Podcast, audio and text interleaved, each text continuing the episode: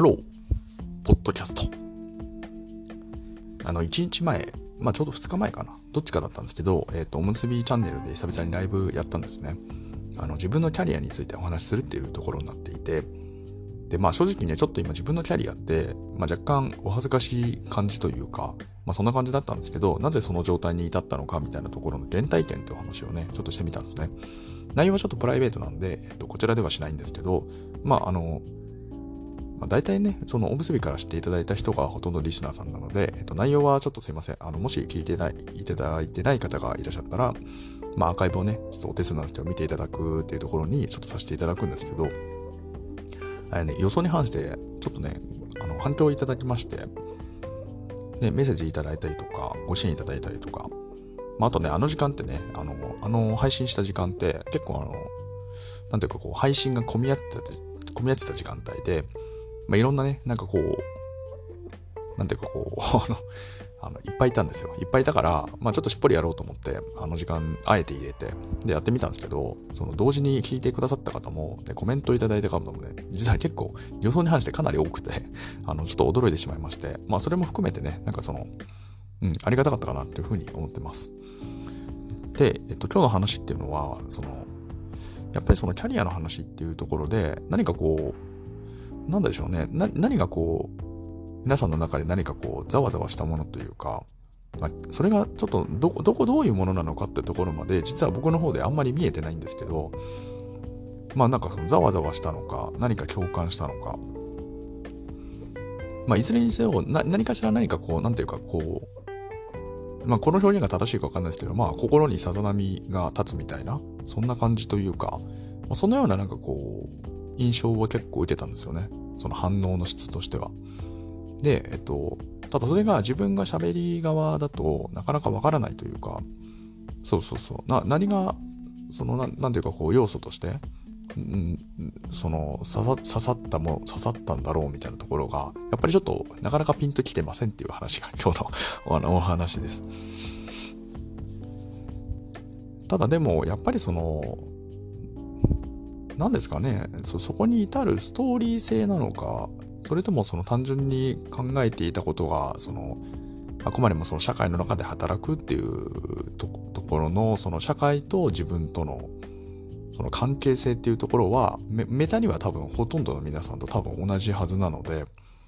で、それは多分そのサラリーマンっていうところをやってる方には多分同じなんでしょうね。だからそういう意味でもしかすると少しこうなんか重ねて見える、重ねて考えやすいところがあったのかもしれないですかね。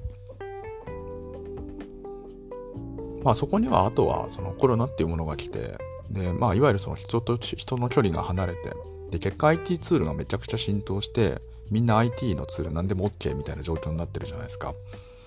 だからそこら辺でなんていうかこう働き方も変わってきてるし、なんかやっぱ世の中変わり始めてるよねみたいな予感があったりとか、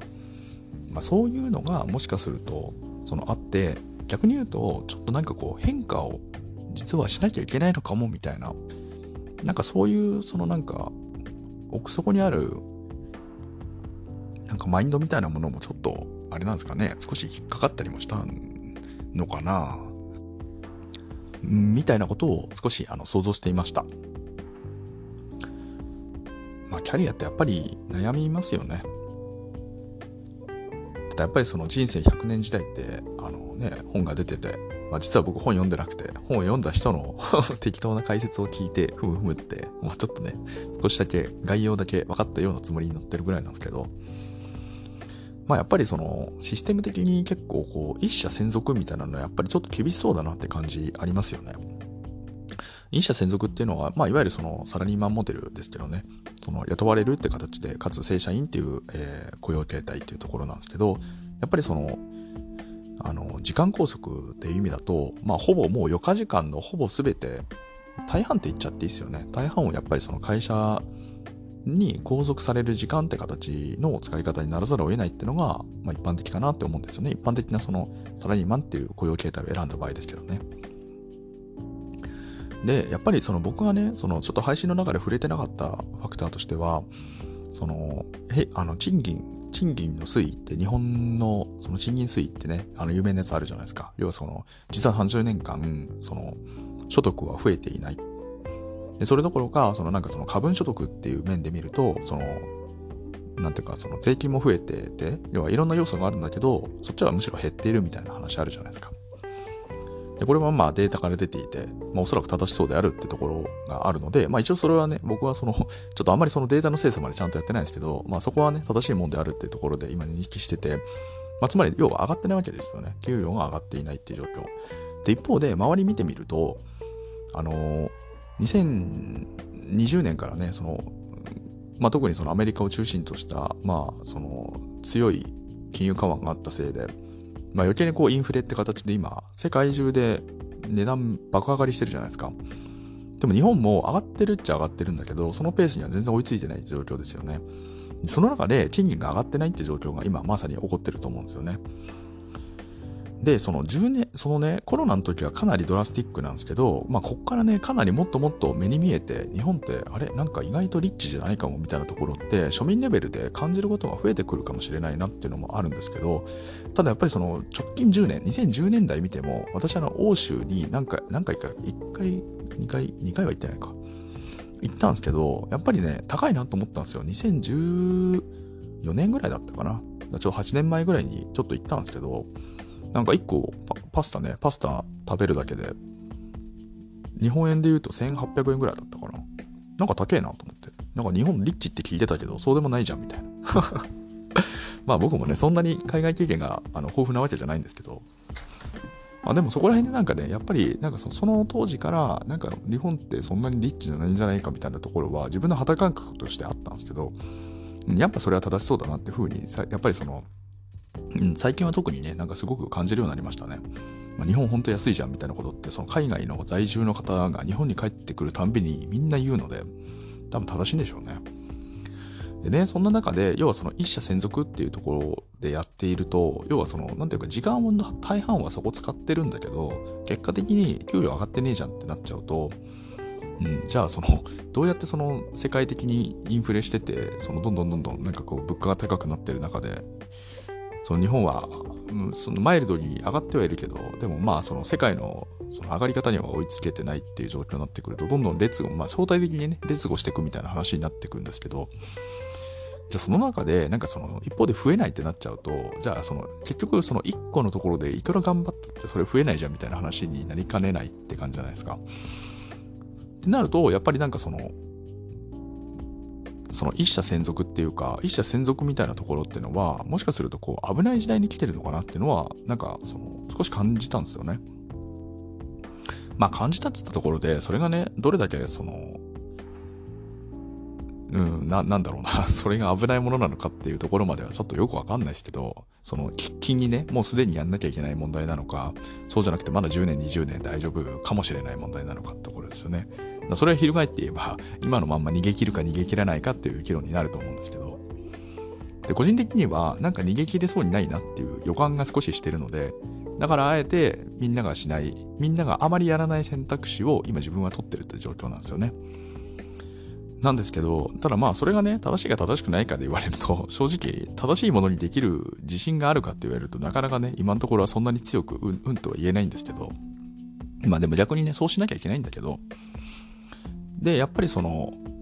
だから結局一個に依存している状況とも言えるから、だからやっぱりその依存度をどんどん下げていくっていうことと、やっぱりその複数のルートにわたって、その収入源を確保できる状態に持っていくってところですかね。やっぱりそこには、なるべく持っていきたいなっていうふうに感じるわけですよね。だからその、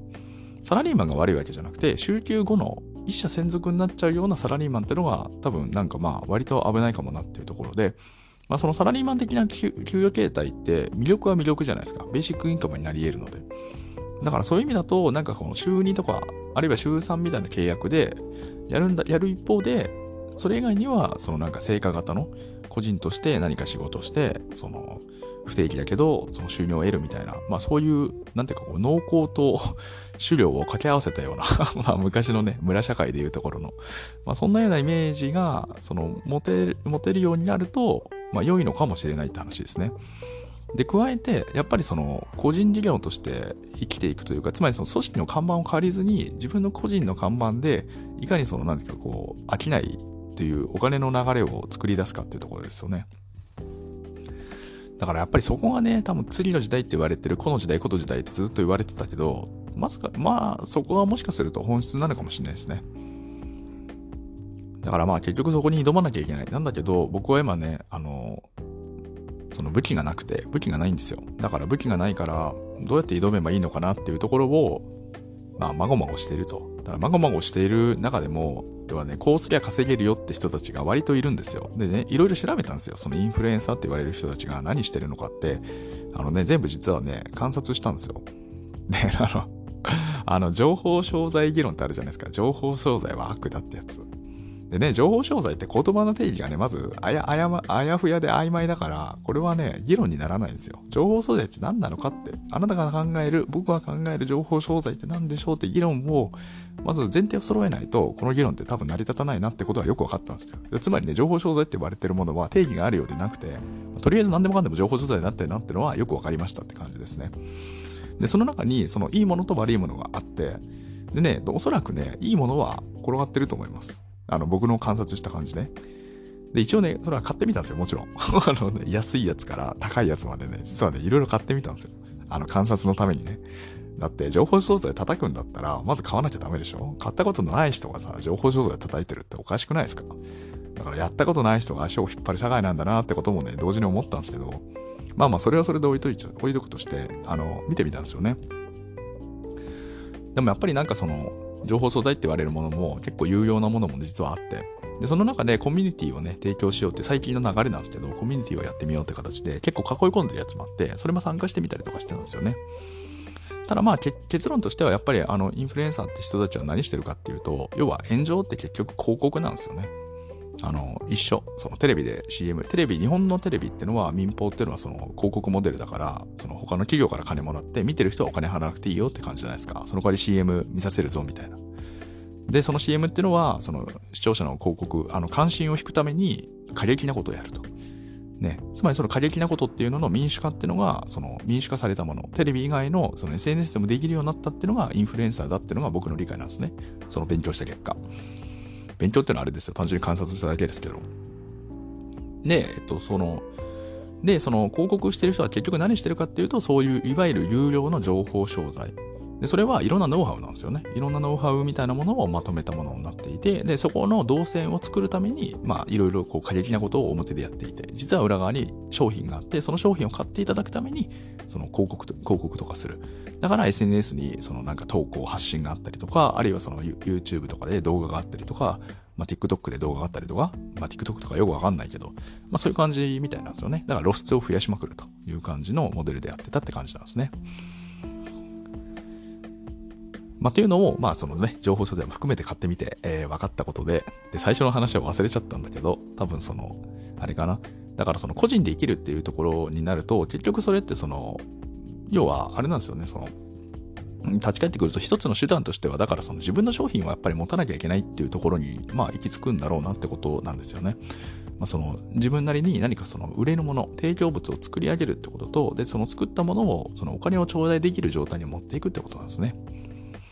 だからこれがそのこの時代できるっていうところの一つのそのだから SNS みたいなものを使ったインフルエンサーみたいなそのビジネスモデルっていうのはまさにそのようなやり方になるんですけど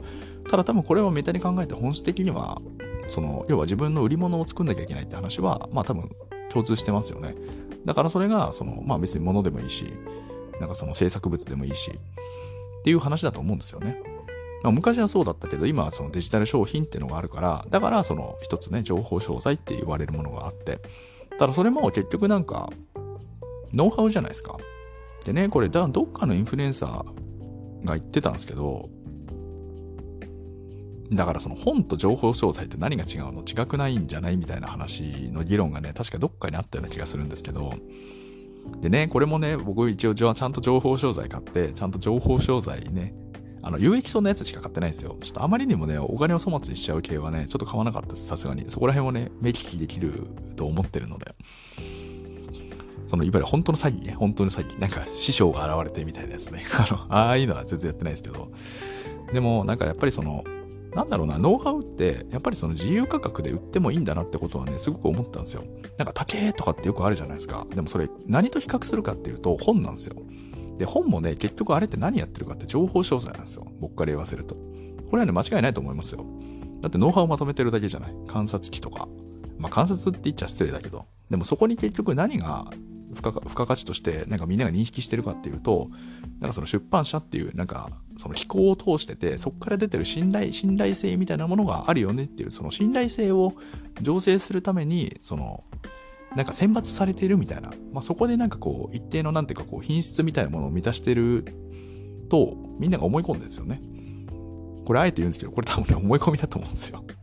もちろんその信頼とは何ぞやとか、信頼に足るものは何ぞやって大事だとは思うんですけど、でも単純にそのその程度の装置でしかないのかなと思うんですよ。ただその中にその編集する能力がある人がいてとか、プロデュースする能力がある人がいてとか、なんかそのね、ちゃんとその本をしっかり出版できるその流通機構があってとか、本屋さんとのつながりがあってとか、まあそういうね、そのなんか販路とか、まあそういう細かい話はあるんでしょうけど、まあ、ただ、その、まあ、本質的には、なんていうか、やっぱりこう、なんていうか、こう、信頼を、なんか裏付けするための何かそのごちゃごちゃしている何かみたいな まあそんな感じに僕はちょっと見えてしまったんですけど、その本ってところね。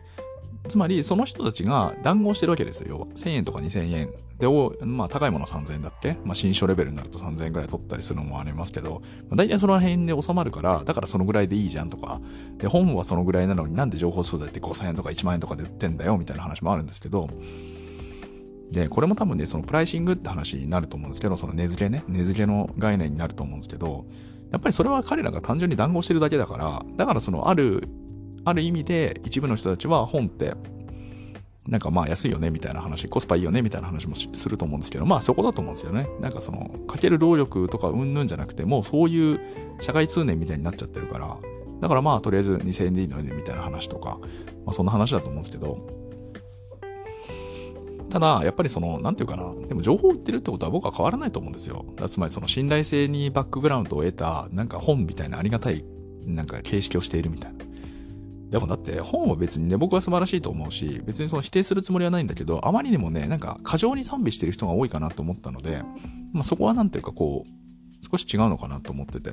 だって別に Kindle だっていいじゃないですか。あの、どこでも読めるし、つまりどこでも読めるってことはその人の作品いつでも楽しめるわけだから、自分の手元っていうか、より自分のライフスタイルに近い場所に置けるじゃないですか。だからそういう意味だと別に本じゃなくてもいいじゃんって話は別になんか乱暴な話じゃなくて、なんかすごくいいのかなとか、まあ、るいはね、だってそういう形にすれば、例えばその読んだ分だけ、なんかいっぱい印税が支払われるような仕組みみたいなものも、その IT 屋の観点で言えば作れたりするわけじゃないですか。ね、要はその、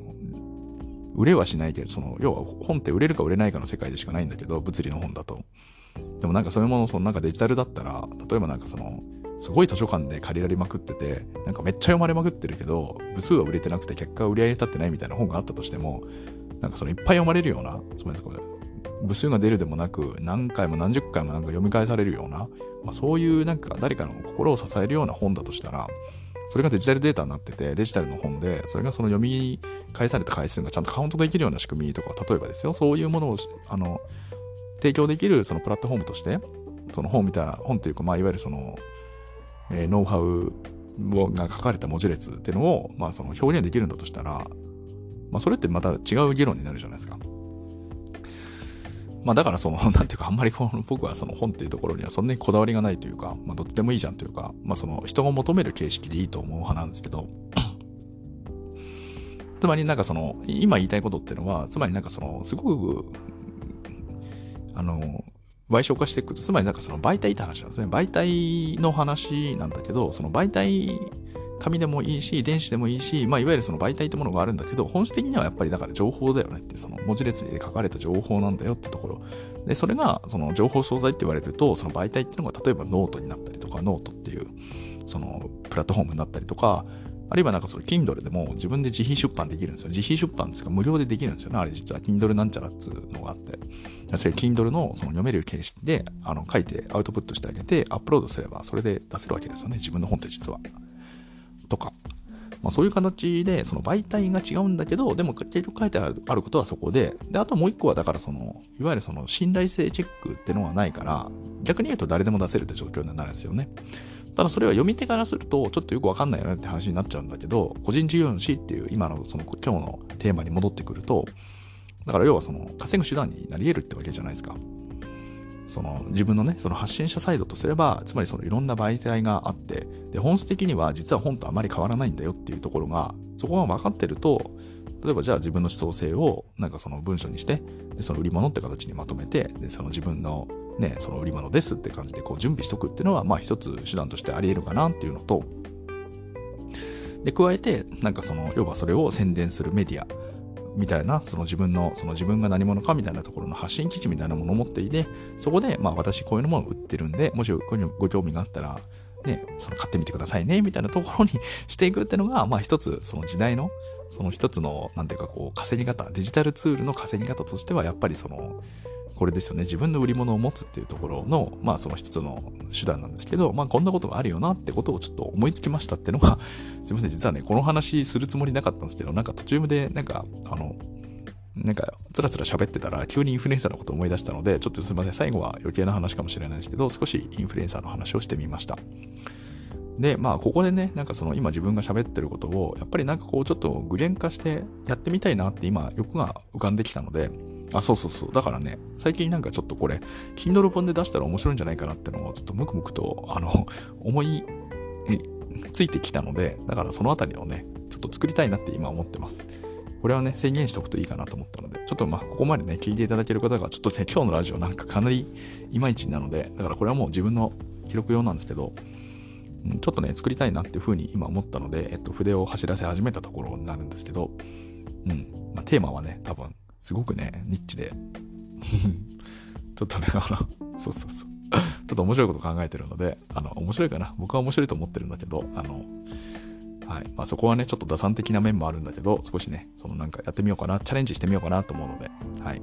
だからもしもね、その時に、えっと、まあ、その時にというか、まあ、制作過程だったりとか、あるいはね、その作った後に、なんかこう、面白がってくださる方をね、あの、まあ、ご支援いただく方ね、その応援してくださる方がね、一人でもいれば嬉しいなっていうところを、えー、考えつつっていうところで今日のお話を以上とさせていただきます。このチャンネルでは明日がちょっと楽しくなる IT というコンセプトで IT, の IT というのは私が曲解したテーマという形で、え、お送りするチャンネルとなっております。はい、えー、ここまで聞いていただきありがとうございました。また皆様の明日が少しでもよく楽しくなれば幸いでございます。ではまたお会いしましょう。Have a nice day.